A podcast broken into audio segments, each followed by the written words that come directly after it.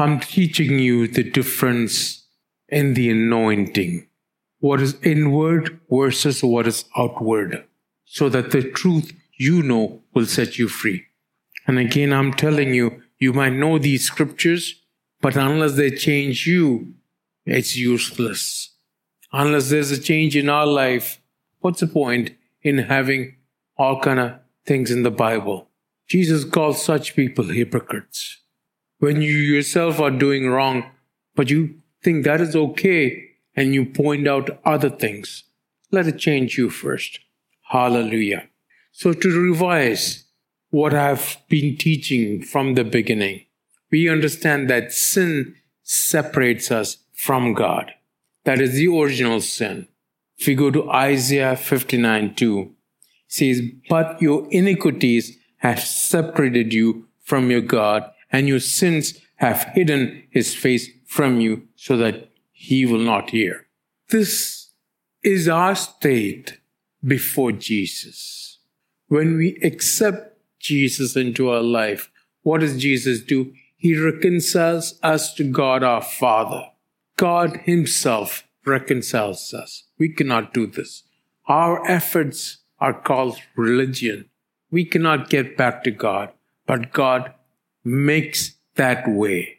Go to 2 Corinthians 5 18 to 19. Now, all things are of God, who has reconciled us to himself through Jesus Christ, and has given us the ministry of reconciliation. That is, God was in Christ reconciling the world to himself, not imputing their trespasses to them, but has committed to us the word of reconciliation. How are we reconciled to God? When there was a problem called sin, somebody had to erase that sin, take away that sin. And if you read in verse 21, who took away that sin? God made Jesus, who was sinless, to be sin for us. Jesus took away that sin. Yes? So not imputing their trespasses, our trespasses to us. Do you understand? Yes? And then it's not over yet. All that is done is that bridge has been built. But the Holy Spirit empowers us by enabling sanctification. We cannot, by our own strength, get right with God. It's impossible. If we depend on willpower, we may do everything correctly according to the Bible, but that doesn't reconcile us to God. Jesus had to pay the price because we have sin in us. We are born in sin. Jesus was born of a virgin without the original sin. That's the difference. So then he was able to pay that price. We are not qualified to pay that price, even though we do everything, or if we do everything right. We cannot, but to understand, there's a limit to our willpower. So Jesus has to do that. Now, he's been there and done that. Do you understand? That's why he's the only way. Do you understand? Yes? So, and then we need to be cleansed from the filth of the world. We cannot do that ourselves. So God helps us, empowers us, and for that specific purpose, He has given us the Holy Spirit. Now, some of us don't want to be cleansed. We'll go kicking and screaming to the bath. Like some kids, when their mothers tell them, come, it's time for bath, they'll run the other way, yes? To understand, yes? And their mother will catch them and they'll cry and do understand. But what does that do? It cleanses them. Like that, sometimes God has to bring us in kicking and screaming. Sometimes we don't even submit to that sanctification. And that is a problem because a lot of Christians who call themselves Christians who are rascals, who need to be re rascalized. And there's no problem with that except they call themselves Christians and the whole world thinks Christians are like that. But we're all a work in progress. Long time ago, I had a problem where I had promised some, I had given some money to some people, and they said they would give me a hard disk of such, at that time, 10 GB was the largest you could get. And I, I paid for 10 GB hard disk, but I got a 6 GB hard disk. And I was dealing with Christians. And I was like, what is this? And the person told me in my face, I paid that I had paid for 6 GB and not 10 GB. So I went to my pastor and I said, This is not fair. The old me would have done something about it. And he said, Not everybody is sanctified the same way. There are some things that maybe you need work in. Maybe finances is an area that he needs work in. Maybe telling the truth is an area. So we are all a work in progress, but the Holy Spirit helps us. And only the Holy Spirit can help us. Go to 1 Peter 2. It says, elect according to the foreknowledge of God the Father in sanctification of the Spirit. Yes, for obedience and the sprinkling of the blood of Jesus Christ, grace to you and peace be multiplied. What I need to understand is the Spirit sanctifies into the obedience of Jesus Christ. What is the sprinkling of blood? It's not baptism, it's in the old covenant, from the old covenant. When a sacrifice is made, the blood is sprinkled. Do you understand? Yes? It, so the Holy Spirit aids us, enables us to be sanctified, to submit, to say no, for example, as I say, to the chocolate. But He works with the ammo supplied by you reading the Word of God by you renewing your mind in the Word of God. Because the Word of God, or the Word from God, sanctifies us. In John 17 17, sanctify them by your truth. Your Word is truth. Hallelujah. Do you understand? So, when you accept Jesus, you're positionally holy. You're set free from the original sin by the blood of Jesus from every sin by the blood of Jesus. Yes? But we know that we still continue to sin. How? 1 John 1:10 says, if we say we have not sinned, we make him a liar and his word is not in us. And if we sin, there's a bar of soap, a Christian bar of soap. We confess our sins to the Lord, yes? And he forgives. So we reset our system every day sin is missing the mark that God has set. So we understand, okay, God maybe wanted us to get there, but we didn't get there. Maybe we walked the other way. Is that clear? So we reset and God doesn't condemn us, but we must reset every day. That is the obedience to the word of God. Yes? That is sanctification. In your life, sanctification is the obedience to the word of God. God sanctifies you as you believe and submit. It is His will. 1 Thessalonians 4 3. For this is the will of God, your sanctification, that you should abstain from sexual immorality. If you say you belong to God and you don't sanctify yourself, you don't submit to that, you're fooling yourself and you're fooling everybody else. God started the work of making us like Christ, and He is continuing it. God initiated it, and He's continuing it. In Philippians 1 6, it says, Being confident of this very thing, that He who has begun a good work in you will complete it until the day of Jesus Christ. So, until Jesus returns, has He returned yet? No. Until He returns, we are a work in progress. If we die before that, good. Do you understand? At least you're submitting to that.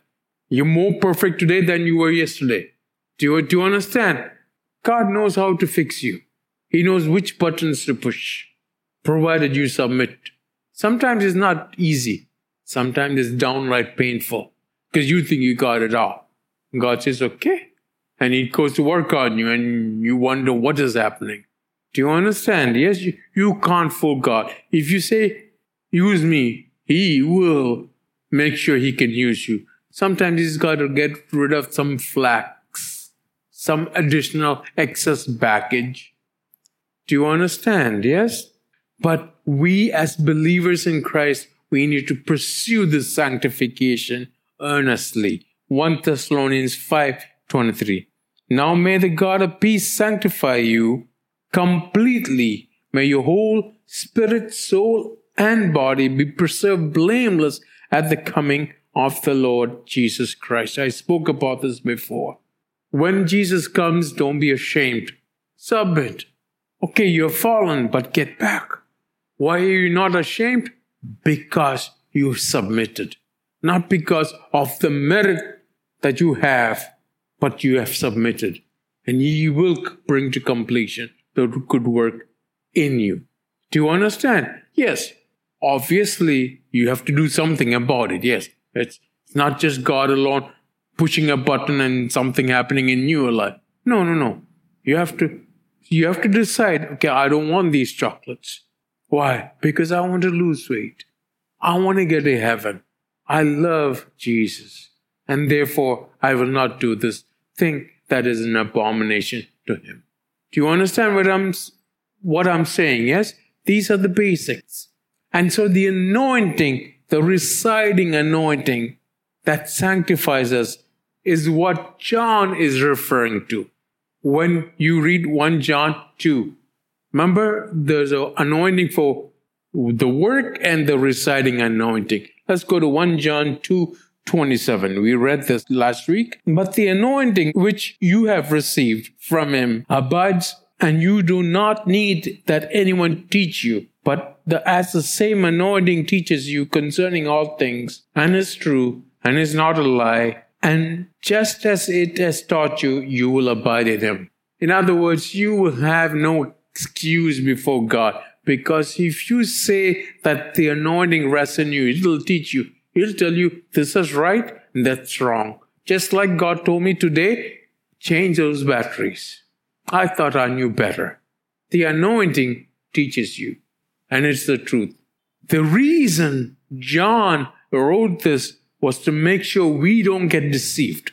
You must understand. Oh, you don't need that anyone teaches you. That does not mean you don't belong to a church. It's foolishness to think that. This is talking about inward anointing. Don't get deceived. The purpose of this anointing in your life, we will talk and we will cover more next week. But the reason John wrote this is to make sure that we don't get deceived. In the King James Version, it says, the anointing which you have received of God, not from God. There's the difference. In the King James, it says, man became a living soul. In the New King James, it says man became a living being. Being is correct, but a soul is more specific. Just like that, you have to understand the difference between off and from. If I say to someone, take this from me, it means I have it and I'm giving it to you. I can tell you, Steve, take this phone from me. Yes? Why? Uh, because I have a phone and I'm giving it to you. But if I say to someone, take this off me, they cannot do it because I am it. For example, I look good. I say, take this off me. Can you do that? No. I cannot transfer my good looks to you. Yes? Were you laughing? Do you understand? The truth. Is, speak the truth in love. Yes? Hallelujah. Yes? So that's the difference between off and from. The phrase of him means he is the source. The anointing is him, is the Lord.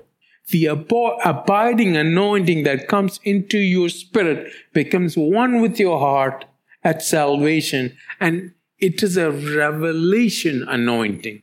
We have the mind of Christ. We know all things. Through the Spirit, He has revealed all things.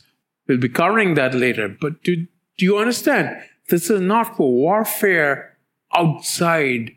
That's completely different. Even that term is wrong if you look at it semantically. But anyway, the anointing inside, it reveals everything about God. It is endless because it teaches you all things. Who teaches you all things about Christ? the Holy Spirit. I need this anointing as a pastor because it says in Proverbs 27 23, it says, Be diligent to know the state of your flocks and attend to your herds. It's not possible to be a shepherd after the Lord's heart without the Holy Spirit. How can you be diligent? I'll give you an example. Go to Proverbs 17:3. The refining pot is for silver and the furnace for gold, but the Lord tests the hearts. Now, here's wisdom from the Holy Spirit. How do you know whether a person is going through refining or testing or correction? How do you know? Unless the Lord tells you. You can discern all you want, but unless the Lord tells you, how will you know? The problem might be the same. You might have a same problem as he or she, but the cause may be different. How do you know that? The Holy Spirit reveals that. Do you, do you understand? Yes? Go to Proverbs 26, 26. Now, before we go there, says, do not neglect the gathering of believers. Yes? So, you've heard me say that when the word is being preached, I wish I had a camera here to record your faces. Why is that important? Because you will pretend to be all good with the word and everything, but the truth will come when the word is being preached. And you won't believe even if I were to tell you. That's why there should be a camera to show you. How do you know that? Through the word. Proverbs 26 26. Though his hatred is covered by deceit, his wickedness will be revealed before the assembly. Now, there are many ways this can be understood and interpreted. But here I'm talking about the wisdom from the Holy Spirit of being a pastor. How will I know anything? God has given me some brain material, yes, but wisdom comes from above. And if you are wicked, I will know and it will be revealed before the assembly. You may tell me so many things, but I don't know the contents of your heart unless the Lord tells me. Do you understand these things? Yes? So you cannot minister without the Holy Spirit. Do you want the wisdom from the Holy Spirit? Yes? So you take, I just read from Proverbs. You take the wisdom that is in Proverbs. You can apply it naturally. It'll only gets you thus far. But when you have spiritual wisdom, it completes you because you speak to God. You understand? Because you need to know because in Proverbs it says, on one proverb says, if you answer a fool, you become a fool. In the other words it says, answer a fool. Otherwise he'll think so much of himself. So what gives? You need discernment. You need wisdom from God. Hallelujah. So for that you need the anointing. And the, what is the anointing? It is the ritual act of pouring aromatic oil over a person's head or the entire body. In the Old Testament, if you go to Leviticus 8:12, and he poured some of the anointing oil on Aaron's head and anointed him to consecrate him. Yes? So Aaron was anointed, yes? With the what? Oil, yes? Now the oil symbolizes the Holy Spirit in the New Testament. But let's uh, continue in the Old Testament in 1 Samuel 9, you read in verse 27, that's towards the end. As they were going down to the outskirts of the city, Samuel said to Saul, Tell the servant to go ahead of us. And he went on, But you stand here a while, that I may announce to you the word of God. Next chapter says, Then Samuel took a flask of oil and poured it on his head and kissed him and said, is it not because the Lord has anointed you commander over his inheritance? Do you understand? Yes? It's a symbol. And we use the same word. In the Old Testament is the oil. In the New Testament is the Holy Spirit. How do you know that? John 1.32. And John bore witness saying, I saw the Spirit descending from heaven like a dove, and he remained upon him. So the Spirit descended from heaven upon Jesus and remained upon Jesus. Yes? You with me so far? Yes? Go to Luke 4:18. Jesus is saying, "The Spirit of the Lord is upon me because He has anointed me to preach gospel to the poor." Who has anointed you? Jesus to preach the gospel? The Spirit of the Lord. Hallelujah. Who is the Spirit of the Lord? The Holy Spirit. Hallelujah. He has sent me to heal the brokenhearted, to proclaim liberty to the captives, and recovery of the sight to the blind, to set at liberty those who are oppressed. Are your eyes opening to the need of the Holy Spirit in our ministry, in our daily living within us? How reliant we ought to be. Go to Acts 10 38. How God anointed Jesus of Nazareth with the Holy Spirit and with power, who went about doing good and healing all who were oppressed by the devil, for God was with him. How God anointed Jesus of Nazareth with the Holy Spirit. He was not anointed with oil, but we just read, he is anointed with the Holy Spirit. Ones and came like a dove and sat upon him. What is the purpose of this? The Holy Spirit is our teacher. This is what I'm getting to. This is the title of today's talk. The teacher. The Holy Spirit is our teacher. It's not Google. It's not television or the tele-evangelists that you see. They all speak good, good things, but only the Holy Spirit can teach you. Do you understand? Yes? Not a man, but God Himself. Do you understand? But through man. Yes. Go through Jesus, He will teach you. Who is Jesus? The Word of God. Yes? Go to John 16, 12 to 13. This is Jesus saying, I still have many things to say to you, but you cannot bear them now.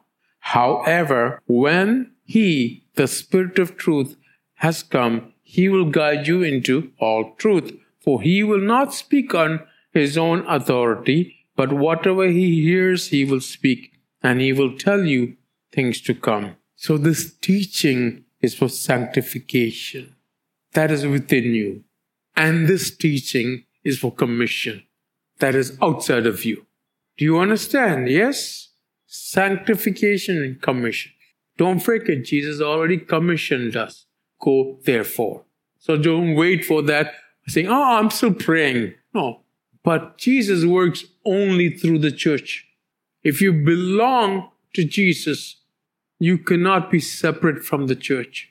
That is why any pastor worth their salt will ask you, which church do you belong to? Do you understand? Yes? Go to Ephesians 4.12. For the equipping of the saints for work of the ministry, for the edifying of the body of Christ. He's given whom? Apostles, prophets, evangelists, what? Pastors and teachers, yes? To his body, the church. If you're an island or if you're independent, a lone ranger, you have no part with the Lord. Is that clear? Be careful of this. Don't get deceived. But we will discuss this later, yes? So you understand the need for this, yes? So this is what John is referring to. That anointing within you will teach you all things. And the anointing of him is separate from the anointing from him.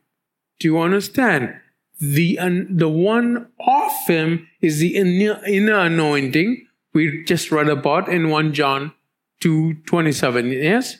The anointing from him is the outer anointing, for the lack of better word, for the ministry that is described in Acts 1 8. Let's go to Acts 1 8. But you shall receive power when the Holy Spirit has come upon you, and you shall be witnesses to me in Jerusalem and in all Judea and Samaria and to the end of the earth. Hallelujah. Don't ever mistake one for the other. Lot of people are in trouble because they have misunderstood this or have not even understood this properly. And lot of lone rangers are out there saying, Oh, the anointing will teach me to do warfare. Spiritual warfare, they call it. And they write books on it. Hmm. Foolishness. Don't be caught in that deception. Remember, in 2 Thessalonians, God sends this delusion. We'll cover more of that later. Hallelujah. But now that all that I've spoken, have you understood? And if you have any questions, ask to understand personally, clear up all doubts. Yes? Anointing of Him, anointing from Him. From Him, I can give you a cell phone. Yes, that's the anointing from Him. Of Him, my good looks. Yes, I can't give you that, yes? But I can give that to those who have my DNA Samuel, Daniel, and Joel. Yes? Hallelujah? Do you want to understand the looking? Why? She probably saying that it's my DNA too. Yeah, I agree, yes. But just like it's my DNA mixed with her DNA, sanctification works like that. Me and God work together to sanctify with the help of the Holy Spirit. Amen? I told you before that when I say that I met Jesus, people often doubt what I'm talking about because I can see the question marks in their mind. Is this guy fooling us? Is this real? Is this what is going on? How can you meet Jesus? After all, he's God and he's in a different plane, different dimension, different plane of existence. You can say all these things. How can you meet him? Well, you can't with the natural senses that you have, but you are the temple of the Holy Spirit. And with the Holy Spirit, you can and will meet Jesus anytime, every time. He's with us. And wherever two or three gathered together, He's there in our midst. Yes? A person in the ministry I was in, when she got into an auto rickshaw, she moved over a little bit out of habit because she wanted to make space for the Holy Spirit. This is how real it is for us as Christians. The Holy Spirit is our teacher, and we're continuing on this. It's not Google. You don't type up the, the questions on Google and allow Google, and nowadays you have AI to answer you. They'll give you all kind of weird answers. It's like taking the lottery. Maybe it's right, maybe it's wrong, but Here's the thing, and I'll get to it later. What makes you think you ought to know? If you ought to know, would not the Lord have taught you that already?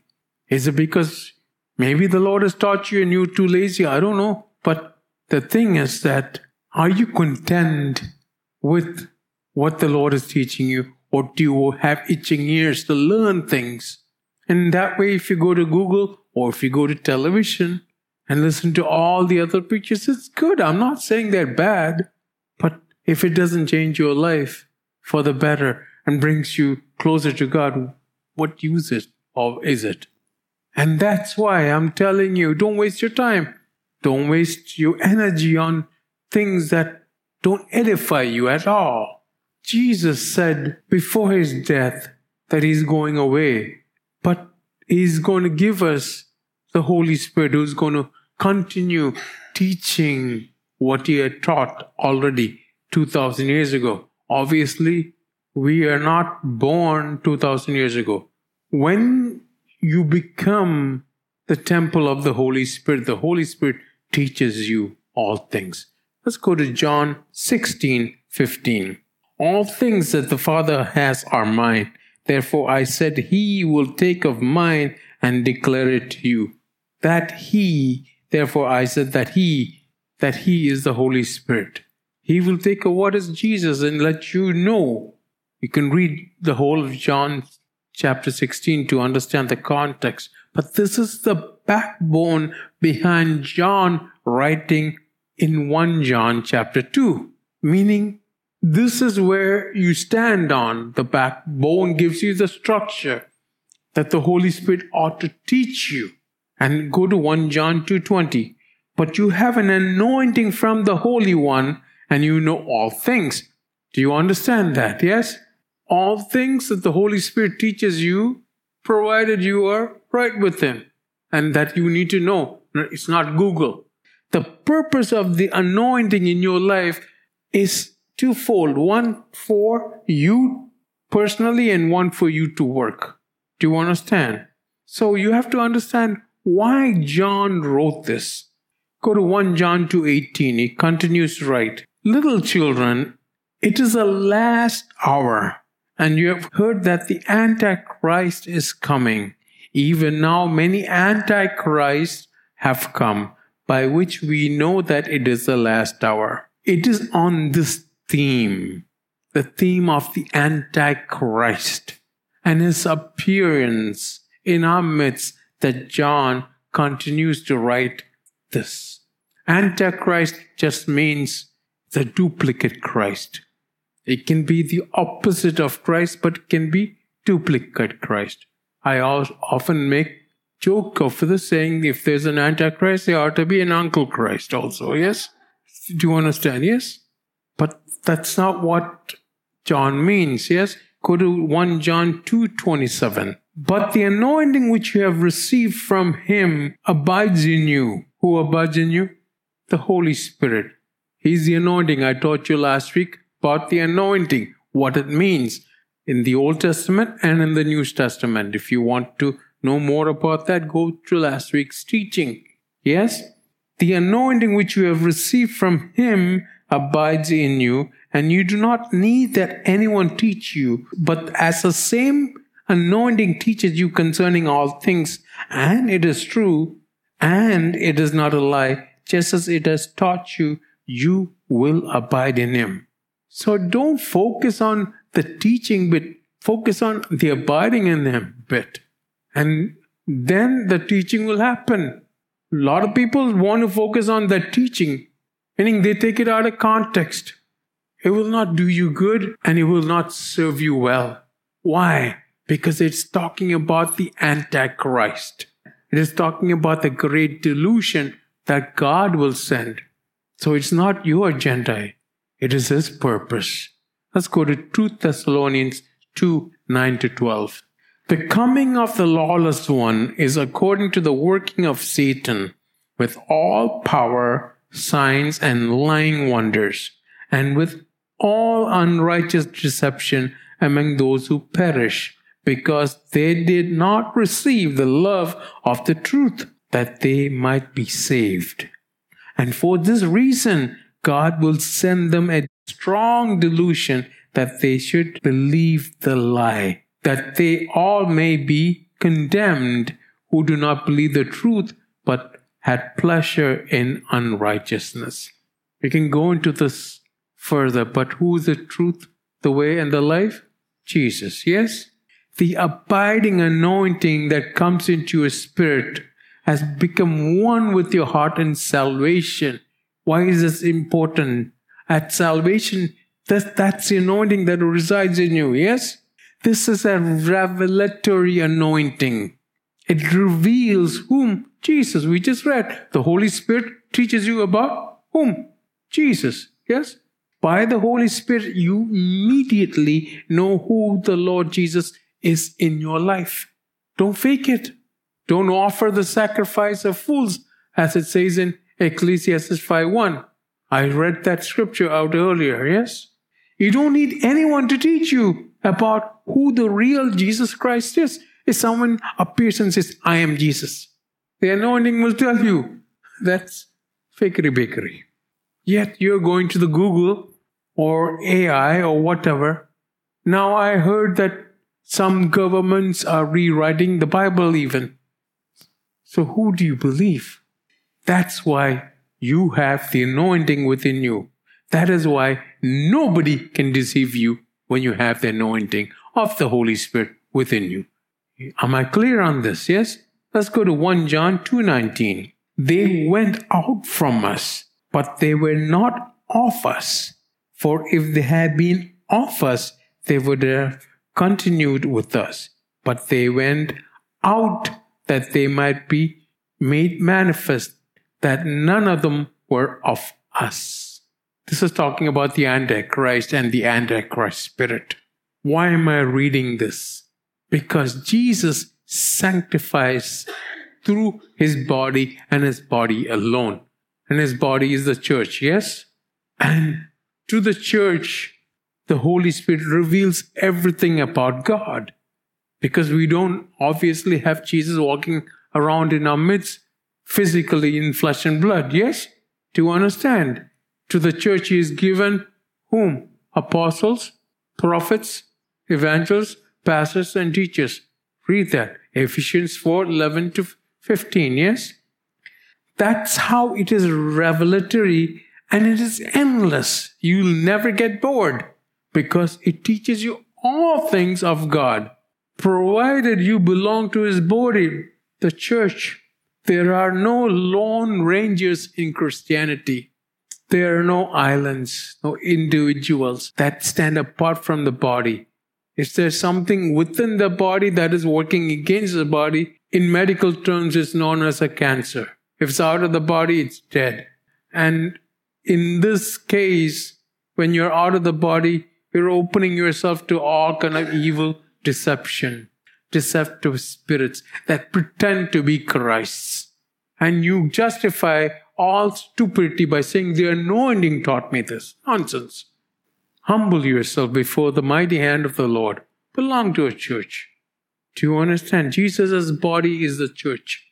I told last week this example that if I say to someone, take this off or take this from me, it means I have it.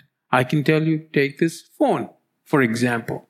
Yes? Why? Because it has a, it has been given to me to give to you. Yes? Because I have it. Yes? Do you understand? Now, if I tell someone, take this off me, then they can't do it. It's like me telling Steve, take my good looks. You can't do that. No way. Don't laugh. It's truth. Do you understand? But Samuel, Daniel, and Joel can do that. Why? Because they have my DNA. They also have Anu's DNA, but the good looks come from my DNA. Yes? Hallelujah? Do you understand? Yes? I should say I'm joking because she's looking at me with daggers. I'm talking about DNA. You understand? This anointing to know about the Antichrist is not the phone, it's what's in me. It's my good looks. The DNA belong to the body of Christ, and then you get his DNA. And that will ensure that you are not deceived. That will ensure that when God sends a delusion, it doesn't affect you and that you are not deceived. So therefore, you must belong. Jesus spoke about the wheat and the tares. Now we can use wisdom to see, and some people use gossip to see who's the wheat, who's the tare. Nonsense, yes? But though we have been given wisdom to understand, only God knows the heart. If you go to Proverbs 26 26, I talked about that last week. Though his hatred is covered by deceit, his wickedness will be revealed before the assembly. You need wisdom to understand this. So you could say all things about Jesus, but when, I, when the word is being preached, I can say, I can tell what you really think about Jesus. You can't hide that. So you can use that to discern the heart of the people, but that is a tool for the ministry. The reason that John wrote this is to make sure that you and I don't get deceived. In the Old Testament, God said, I am. It means He is life. God doesn't have power. God is power. He is authority. And the abiding anointing is of Him because it is God, because we are the temple of the Holy Spirit. Why is this important? Go to 1 Corinthians 2 9 to 10. But as it is written, eye has not seen, no ear heard, nor have entered into the heart of man the things which God has prepared for those who love him. But God has revealed them to us through his Spirit. For the Spirit searches all things, yes, the deep things of God. Through the Holy Spirit, He teaches us things of God, provided you sit with Him, provided you belong to a church, yes? And you continue on to verse 16, it says, For who has known the mind of the Lord that he may instruct him? But we have the mind of Christ. Hallelujah. Today, when we were worshiping the healing rain, how many of you noticed it was raining outside? Yes? Did you notice that? Yes? It's not a coincidence. I didn't take that song because there was Marakara. What do they call it? Marakar. Marakar is where you buy cars from, yes? Marakar, yes? We have the mind of Christ and He guides us. Do you understand? Yes? Problem is, we don't um, understand the implications of this statement. Go to Isaiah 45 11. This is the Old Testament. Yes? Thus says the Lord, the Holy One of Israel and his Maker, Ask me of things to come concerning my sons, concerning the work of my hands, you command me. That means this was there even in the Old Testament, provided you filled with the Holy Spirit. Do you understand? Yes? There's a change that we can make. That becomes more evident when you understand. Remember wisdom? Yeah, when you understand what God has given us. Go to Job 8.3. Now, what's happening is Job obviously got unwell and his friends are advising him. And so all of his friends said, We don't know what to say. And Job then said, Well, curse the day that I was born. He was saying a lot of things. I don't know why God did this. I'm innocent and all this. And one of his friends I think Bildad or Bildad or whatever is saying, does God subvert judgment or does the Almighty pervert justice? I was thinking about that because it seems to me that this is not true today. Because we see a lot of things happening where if God was to give judgment on that, it would be rectified we see a lot of injustice. So then here they're confident, confidently asserting that God does this. But here today we find that God doesn't do it. So what gives? Why has God become seemingly silent on one hand, while on the other, mighty miracles take place from those who are filled with the Holy Spirit? Have things changed from the time of Job to now? What is the biggest difference? Jesus Christ and the new covenant we are in. This is something for you to meditate on concerning the difference between the Old Testament and the New Testament, the covenants we are in. Do you understand? Because we have the power. That's why you read Isaiah 45 11 and we have the mind of Christ. Yes? but provided you belong to the church. Now, like I said, if you go to any minister what's their salt, healing minister, he'll tell you he, not everybody is healed. But then you read in the Bible that everybody is healed. So then there are some people who make a doctrine of God stopping the healing. And many people have approached me with that kind of doctrine. I said, it's too late. God has already healed. Many, many people. I've seen it, I've witnessed it to understand. From raising the dead to healing a headache. God has done that. Too late for you to tell me what God can and God cannot do on this thing. Do you understand? How can you talk to me in that like that? Do, do you understand, yes? So it is the anointing that gives me the confidence to speak thus. Do you, do you understand? That is the anointing that resides in me. I know He's real. And that is why it is revelatory. Do you understand? Yes? But how can you have the mind of Christ? How can you have the mind of Christ? Really? Because there is a price to pay. Not for salvation. Count the cost, Jesus said. That is in 1 Corinthians 6 19. Or do you not know that your body is a temple of the Holy Spirit who is in you, whom you have from God. And this is the thing. And you are not your own. You are not your own. It took me a while to understand that. I'd say more than 10 years to understand that I am not my own. I'm either a slave to sin or a slave to righteousness. I am not my own. As long as I think that I am my own, I'll have my own agenda. Then I don't belong to God. Because you can either serve God or mammon. Do you understand? Yes? But we are being perfected, yes? Even today, in the morning, the Lord was telling me, okay, you're not your own, so do this, do that. Do, do you understand? Yes? So, we offer our lives as a living sacrifice. But here's the thing God takes care of His own. He is the one sending the delusion, but He takes care of His own. Are we striving to be His? Not everyone is in the same stage, but are we striving to be His?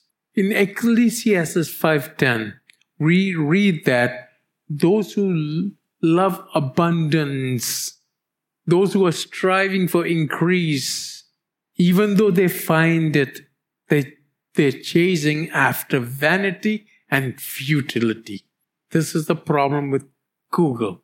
Are you satisfied with what God gives you? Are you content with that? Or you need to know everything about everything and fill your head with stupidity and think you know everything about God and find your life empty?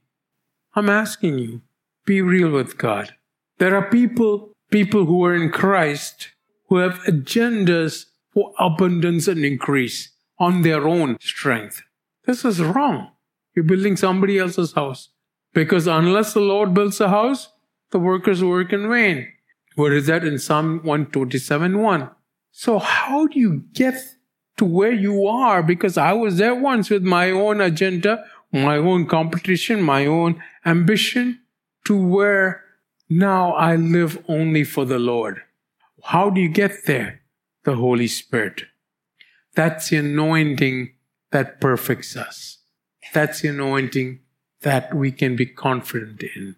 You can fool everybody all the worship could be going on, but in Isaiah chapter 5, we hear nothing but clanging cymbals. Jesus spoke about the wheat and the tares. The anointing is to separate one from the other. The anointing of Him in you is to separate the one that is in Him from the one that is outside of Him. If you're in Him, He knows you. If you're not in Him, He'll say, Get away from me. I never knew you. The one of Him, the anointing of Him, is the inner anointing for living described in 1 John. Do you understand that? Yes, this is the anointing for living your life. This is from God as He reveals Himself. Yes? The anointing for ministry is also from God, but don't confuse it with the anointing for living. The anointing for ministry depends on your calling. If you're called to be a typist, there's no point in giving you a steering wheel. Do you understand? Yes, it depends on your calling. Yes? So, the minute you're saved, the Holy Spirit becomes one with your spirit. And by the Holy Spirit, you immediately know the Lord Jesus in your life. If you don't, get right with Him. And because you know who Jesus is, you don't need anyone to teach you who He really is meaning all the fake nonsense, you will know it's fake. That is why nobody can seduce you or deceive you. Even though they may try, they cannot succeed because you have the truth inside of you and it does not lie. Who's the truth? Jesus. Jesus is the truth inside of us. Is this much clear? Yes? We'll continue on this because the Holy Spirit is our teacher. Hallelujah. Let's worship Him some more. You must really understand that salvation is complete only when you're filled with the Holy Spirit. Because our Father in heaven, before you was a Father, He was a God who was very angry. Why? Because of our original sin. Who reconciled us? Jesus Christ. Now, after being reconciled to our Father, there's a Holy Spirit whose temple we are. We need to be filled with the Holy Spirit so that we can say no to the ice cream in the fridge, for example. But the Holy Spirit helps me to say no to sin. And that perfects that as I submit. That's called sanctification. And that's why Jesus said in John 8 32, You will know the truth, and the truth will set you free. There are two types of anointing the abiding anointing and the ministerial anointing. The abiding anointing is what John speaks of. The ministerial anointing is what Jesus said, Wait, tarry ye until you receive power from on high. So that is the difference between the abiding anointing and the ministerial anointing. If you want to know more about that, I have taught you in detail in the last two sessions, yeah, on Sunday. See, the abiding anointing in, of the Holy Spirit teaches us all things. It reveals Jesus, the real Jesus. Because in the last days, a lot of people say, I am Jesus, or this is the way to Jesus, or that is Jesus. A lot of ministries proclaim Jesus. Even this ministry, we proclaim Jesus, yes? So how do you know which is right, which is wrong? The abiding anointing. It reveals the real Jesus. Having no accountability for our actions is lawlessness. The Antichrist is a man of what? Lawlessness. So, having no accountability, not belonging to a church, and not being accountable, you're human, yeah? To other humans. Because God has given apostles, prophets, evangelists, pastors, and teachers. Jesus has given them in the church. So having an accountability and being and not being an island or a lone ranger riding on silver is lawlessness. The Antichrist is a man of lawlessness, the coming one according to the working of Satan. We have to understand that we are not our own. We are bought by Jesus Christ with a price. And God does not subvert judgment or pervert justice. It might seem that way, but there is coming a day of judgment. Till then, God has power, but He resides in us. What does that mean? I already taught you about that. Yes, that power resides in us. The abiding anointing is focused mainly on the restoration of our lives to live as we are created to be. And then once that is done, it reveals our purposes, meaning our calling in Christ, our ministry. Why do I say it is important to understand that? Because the Bible wants us not to put a novice in leadership position because all kind of damage can happen. It took 14 years for the apostle Paul to be ready. Go to 1 Timothy 3 6. It says, not a novice, a novice meaning a beginner. We're talking about the leadership of the church, yes? Lest being puffed up with pride, he fall into the same condemnation as the devil. Till we are perfected, God goes to work in us. Once we are perfect in God's eyes, He'll ask what's in there in your hand. Because that's when Moses saw the burning bush and God asked him. Till then he took care of his father-in-law's sheep. That is the ministerial anointing. But once you accept Jesus, what can you be confident of? Go to Philippians 1 6. Being confident of this very thing that you begun a good work in you will complete it until the day of Jesus Christ. So we are all being perfected. Yes? Hallelujah. We know the Word of God is Jesus.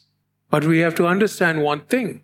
What does it say in Romans 15 4? For whatever was written in earlier times was written for our instruction, so that through perseverance and the encouragement of the scriptures, we might have hope. We might have what? Hope. Through what? Perseverance and the encouragement of what? Scriptures. Scriptures. Do you understand? the Word of God in the Bible as revealed by God. And the Word of God became man. Who's that man? Flesh and blood. John 1.14. Jesus. Do you understand? Yes? That we might have hope. And if you don't have hope, well, it's like you going to a doctor and saying, I have a stomach ache, and he's giving you the medicine. And you go back to him saying, I have a stomach ache. He says, What about the medicine I gave you? Says, no, I didn't, I discarded it. I didn't buy it or I threw it away. Renew your mind in the Word of God. that we might have hope. Yes?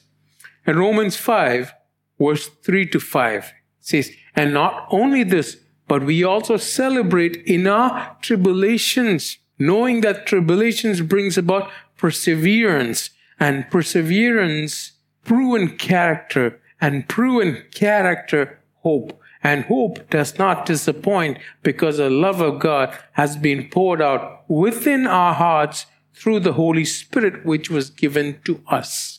So this tribulation is talking about the tribulations, that trials that happen because you hold on to your faith, not because you steal my mouse. Do you understand? Yes? What helps you hold on? The Holy Spirit who was given to us. Do you understand? And hope does not disappoint. But you, how can you have hope if you don't have the Word of God in you? What will you open? It's not your fault in that you don't have what it takes to give you hope. The Word of God gives you hope. So it is your fault in one way that you don't rely on the Word of God and you don't renew your mind. It's not your pastor's fault. How can he give you hope? He can talk all nice things and encourage you, but when it comes down to it, you're left with what's in your heart. Do you understand? Yes? And if you follow my faith, you're doomed. Because if I fall, God forbid, you'll fall. Don't look up to me or don't put me on a pedestal. I'm a human just like you are. Only thing I have, I'm walking worthy of my calling.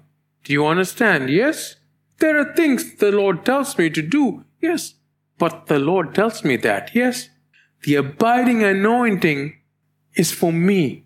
There is the ministerial anointing that comes through me for you. Do you understand? I have to know the difference. Because the abiding anointing, it doesn't come and go. The empowering anointing in Acts 1 8 from Him does not abide all the time. God anoints you as a minister. When you're done ministering, it goes up, goes away. When I'm in my house, in my bedroom, and you call, before all that, I can sense the anointing coming upon me. And I wonder what is going on. Then the phone rings or something or the other. Or when I'm talking to you, the empowering anointing comes upon me. Once that happens, I pray and miracles happen. Not because of me, but because of God. Do you understand? Without that empowering anointing, I'll tell you, I'll pray. That's why I tell you, call me. Do you understand? Because what can I do unless the Lord empowers me to call you? Do you, do you understand the difference now? Yes? It is for a season. It'll change. Like, for example, there was a season where I taught. There was a season where the remember gold dust. There was a lot of gold dust falling. I didn't know what to do with it. So I continued preaching. It comes and goes. I don't question God on what that is. But when He tells me, I'll turn the water into the medicine that people need for the healing. I have plenty of witnesses of that happening. But that is the anointing that empowers, not the anointing that abides in me. Yes? So, by contrast, the abiding anointing does not leave you. It stays with you. It abides and thickens. It abides and it grows. And it abides and brings forth all kind of revelation of whom? Of Jesus, of all things. And it abides until you start bearing fruit of that abiding. That is known as the fruit of the Spirit. Go to Galatians 5 22. But the fruit of the Spirit is love, joy, peace, long suffering, kindness, goodness, and faithfulness, gentleness, self control. Against such thing there is no law. And those who are Christ have crucified the flesh with its passions and desires. And if we live in the Spirit, let us also walk in the Spirit. That fruit you can only bear because the anointing abides in you. It's logical, yes? So, this is what John is talking about. In John continues in his epistle, and you don't need that any man teach you, but the same anointing teaches you all things. You don't need a man to teach you because the anointing abides in you. Yes? The abiding anointing that comes into your spirit and becomes one in your heart at salvation is a revelation anointing. It reveals who Jesus is. It reveals everything about God. And it is endless because it teaches you all things. This is why I tell you don't go to Google, go to God. Now, why would John say you don't need anyone to treat you? You have to look at the whole chapter to see that it is a warning to believers. I'm not going to go through the whole chapter. I did that in the Bible study we had last week and I think the week before that. Yes. But let's go to 2 Thessalonians 2, verse 9. The coming of the lawless one is according to the working of Satan with all power, signs, and lying wonders. There are people who practice healing that don't even know of Jesus. There will always be a price to pay. The blessing of the Lord adds wealth and brings no sorrow to it. Like I said, you might be physically healed, but it may take something out of, out of your bank account. Maybe emotionally something's happened. Maybe in your relationship, there's always a price to pay that brings sorrow into your life. The only thing that doesn't bring sorrow is the blessing of the Lord. Do you understand that? Yes? The Antichrist and the lawless one is one and the same person. The Antichrist is the man of lawlessness, the coming one according to the working of Satan. Now, which law are we talking about? Is it the law of Moses or is it the law of grace from God? Jesus fulfilled the law of Moses. Now there is only grace. While we were sinners, Jesus died for us. Yes? So what is the Antichrist coming against? You have to think. Go to Galatians, uh, 1 Timothy 1, or 1 Timothy 4, 1 to 5. Now, the Spirit, the S is capitalized, yes? The Holy Spirit expressly says that in the latter times, some will depart from the faith, giving heed to deceiving spirits and doctrine of demons. That means what? They're spiritual, except they're plugged into the wrong source. Verse 2 speaking lies in hypocrisy, having their own conscience seared with hot iron, forbidding to marry, and commanding to abstain from foods which God created to be received with thanksgiving by those who believe and know the truth. I spoke yesterday about how Peter, even showing up at Cornelius' place, caused a problem with the Jews. And when Peter had that vision to eat unclean food, he said, Lord, I have never even allowed something unclean to come near my mouth. But here, Paul is warning Timothy of what will happen in the last days. Verse 4 For every creature of God is good, and nothing is to be refused if it is received with thanksgiving, for it is sanctified by the word of God and prayer. Sanctified means what? Cleansed, set apart for the Lord. Remember, they went out from us. They knowingly or unknowingly speak against the grace of God. Jewish company and Jewish food or any other substitutes for Jesus Christ does not amount salvation. If you read the Bible, you will understand that you don't have to become a Jew to become a Christian. Yet there are ministries that say today that you have to become or fulfill the Jewish traditions after you become a Christian. Why do you have to follow the law of Moses after the new covenant? So after the law came the law of grace. That's the new covenant. Do you understand? Don't speak against it. Those who inadvertently proclaim against God's grace don't belong to Jesus' body anymore. That is what John is warning believers. It is serious stuff because that John connects that to the Antichrist spirit. Do you understand? The whole thing with the Antichrist is nullifying Jesus' work on the cross. Do you understand? You can follow the law and the devil will be happy as long as you don't go to the cross at Calvary. Do you understand that? That is why you need to humble yourself before the mighty hand of the Lord and accept His salvation, which is a gift. Do you understand? This is the reason John wants us. And this is a conclusion where we have studied in depth of what the Holy Spirit accomplishes through us, in us, and for us. Go through the Bible studies. You'll understand because I've spoken more in detail about that. But this is why the Holy Spirit is a teacher for us that teaches us all things about Christ. Amen? Let's get up and worship Him some more.